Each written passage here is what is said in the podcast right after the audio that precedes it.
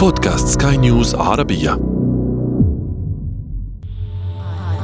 عالمنا عالمهم، عالمنا عالمهم.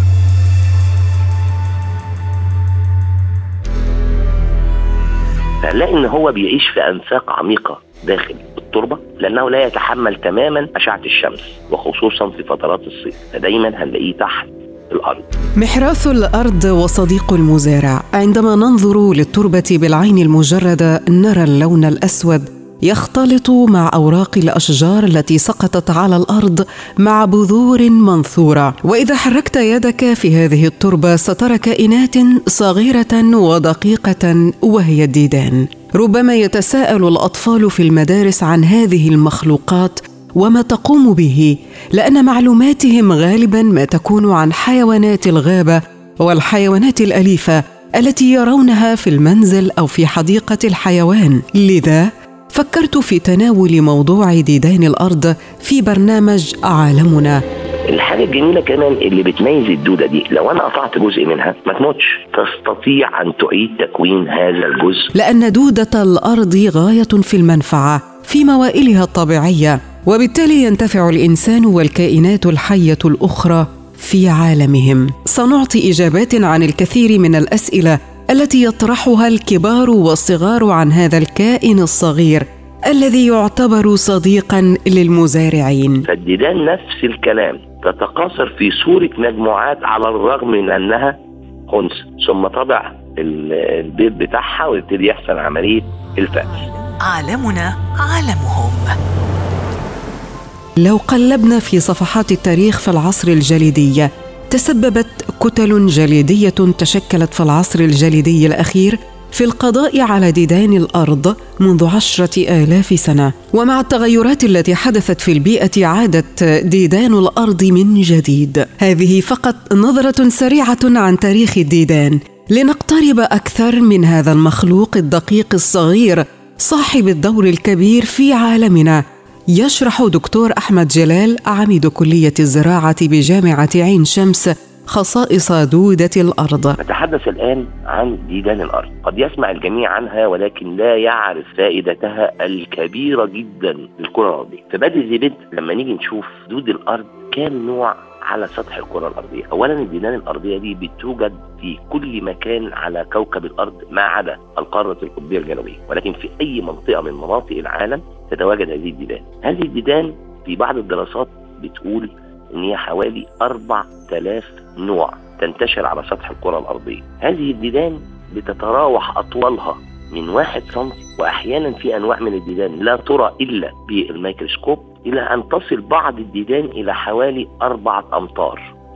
الديدان اللي بتوصل لحوالي 4 أمتار دي بتتواجد في مناطق معينة، دي بيسموها الديدان العملاقة. دي بتوجد في منطقتين بس على مستوى العالم، بتوجد في أستراليا وجنوب أفريقيا. هذه الديدان لها سيستم معين للحياة، فتعالوا كده نتعرف على السيستم بتاع هذه الديدان، ازاي بتعيش، ثم ايه الفايدة بتاعتها اللي بتعود عليا أو كإنسان يعيش على هذا الكوكب. هنبدأ بتعريف هذه الديدان وهنسميها حاجة ظريفة قوي، هنقول صديقة المزارع، اللي هي بتعمل عملية الحرث بصورة طبيعية بدون اللجوء للآلات. تبدينا نتعرف على هذا الكائن البسيط جدا والصغير جدا، واللي أحيانا نحن أو كثيرا من الناس لا تلقي له بالا. فهنلاقي إن هو بيعيش في أنفاق عميقة داخل التربة، لأنه لا يتحمل تماما أشعة الشمس، وخصوصا في فترات الصيف، فدايما هنلاقيه تحت الأرض. بيصعد إمتى لتحت الأرض؟ في الفترات الليلية أو في فترات غياب الشمس يبتدي يطلع على وجه الأرض، فما تقدرش تشوفه في أثناء ارتفاع درجات الحرارة. هذه الدودة تغادر النفق اللي هي بتعمله في بطن الأرض في حالة تساقط الأمطار، لأن لما بيحصل تساقط الأمطار بيحصل تشبع للبيئة اللي موجود فيها، هو لا يستطيع، هو عايز أكسجين برضه، فيبتدي يخرج على سطح الأرض. بل بعض الديدان دي لما بتكون الأمطار غزيرة جدا تستطيع ان هي تتسلق اعالي الاشجار، يعني تشوف السلوك بتاعها انها تطلع وتتسلق اعالي الاشجار الى ان الامطار تبتدي تهدى وكميتها تقل. هنيجي نبص نشوف هذه الدودة احنا بنتكلم عليها كده، يعني بندي مثل بسيط جدا على هذا الكائن عشان تشوف الاعجاز الرباني في هذه الدودة. نجد ان هذه الدودة بتمتلك 5 قلوب. الانسان على فكرة يمتلك قلب واحد، وتمتلك مخ ولكن ليس له رئتين، بيتنفس عن طريق جلد، وبالتالي إذا حصل إن المية زادت في الأنفاق ممكن يحصل له اختناق، وبالتالي لازم يطلع على سطح الأرض. ودي كنا دايما بنشوفها وإحنا أطفال في الحدائق بتاعتنا، سواء حديقة المنزل أو خلافه. لما بتيجي بعض الأوقات من السنة وخصوصا فترة الشتاء لما بتكون الأمطار زيادة، بنجد دود على سطح الأرض، ما تشوفهاش إلا في الوقت ده، لأن هي بتخرج من النفق بتاعها، لأن هي غير قادرة، نسبة الأكسجين في الأرض بتقل جدا فما بتقدرش. نيجي نشوف حاجة جميلة جدا في هذه الديدان في سلوكها الطبيعي. الديدان دي هي بطبيعتها خنثى. يعني إيه خنثى؟ إن هي بتحمل الأعضاء الذكرية والأنثوية، يعني هي الاثنين عندها جوه، ولكنها لا تتزاوج منفردة. فإذا أرادت التزاوج بتكون في كتل.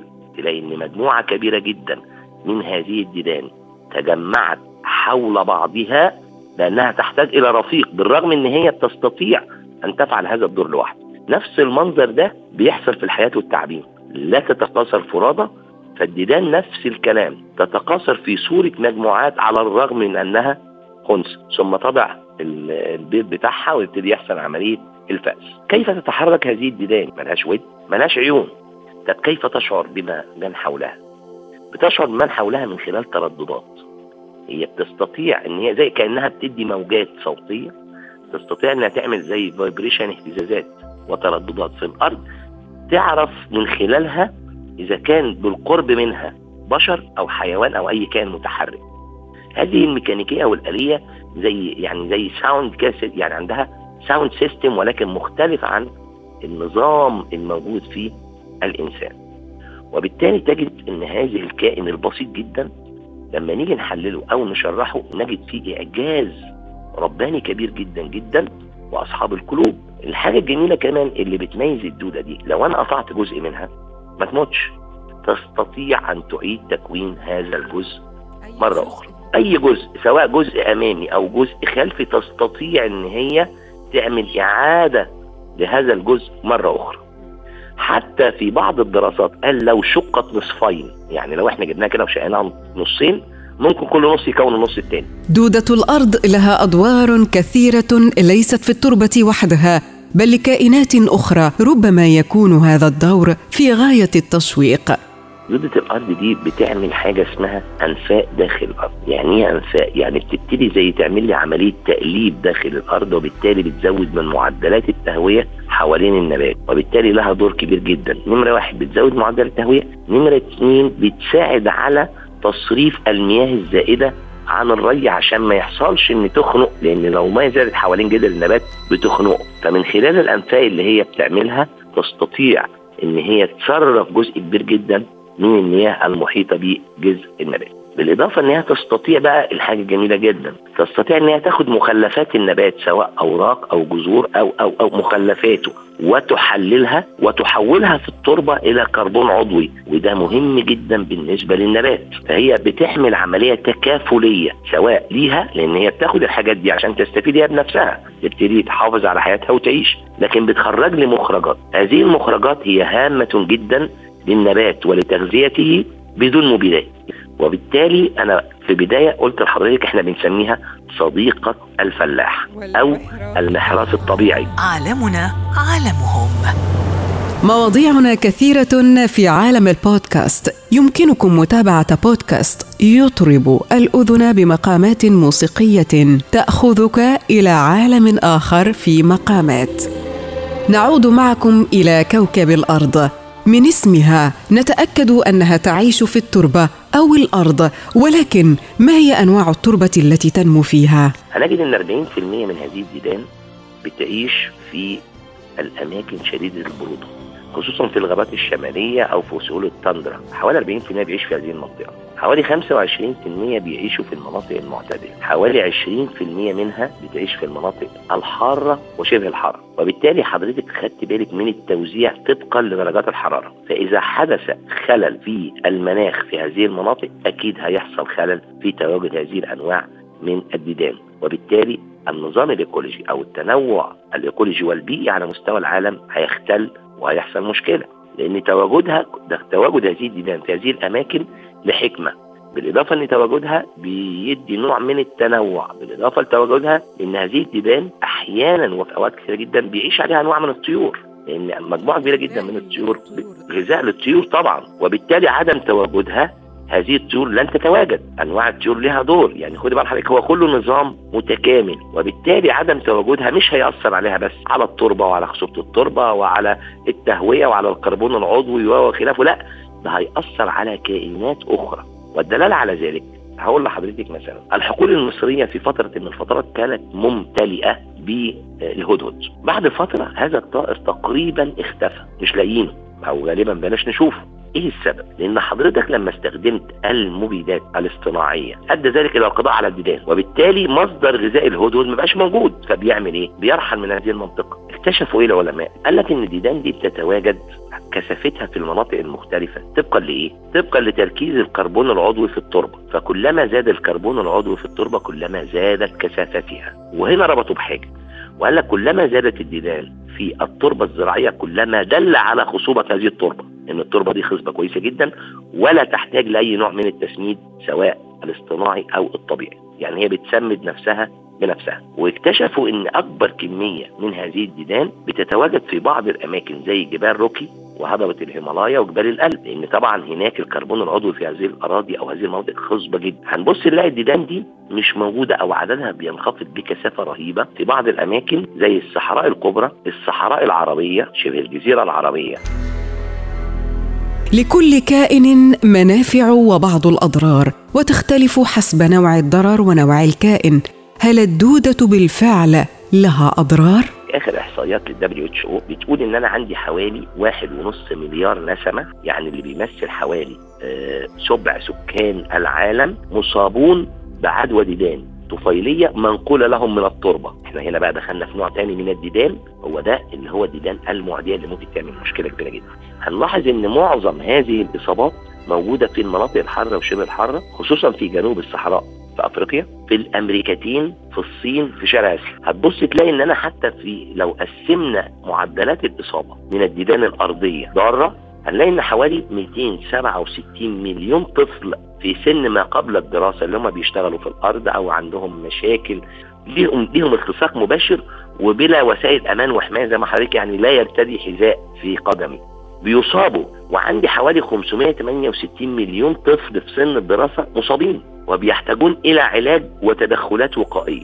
وبالتالي هناك أنواع أخرى من هذه الديدان كارثية للإنسان، وخصوصا في المناطق الفقيرة والمناطق التي تفتقد إلى وسائل الأمان الصحي والصرف الصحي الجيد والمياه الجيدة. يعني في جزء مفيد وإحنا اتكلمنا عليه وليس له أي أضرار، ثم هناك أجزاء أخرى من هذه الديدان كارثية تمثل مشكلة كبيرة جدا لل WHO، وبتحاول أنها تعمل توعية كبيرة جدا، وبتحمل حكومات هذه الدول الكثير من التكلفة العالية جدا الباهظة عشان العلاج أو الوقاية لشعبها. عالمنا عالمهم، عالمنا عالمهم.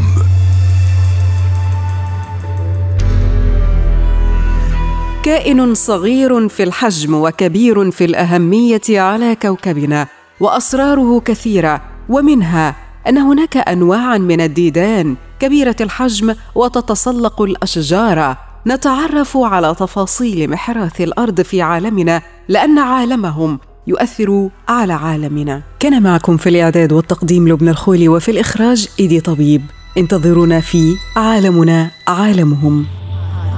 عالمنا عالمهم. عالمنا عالمهم.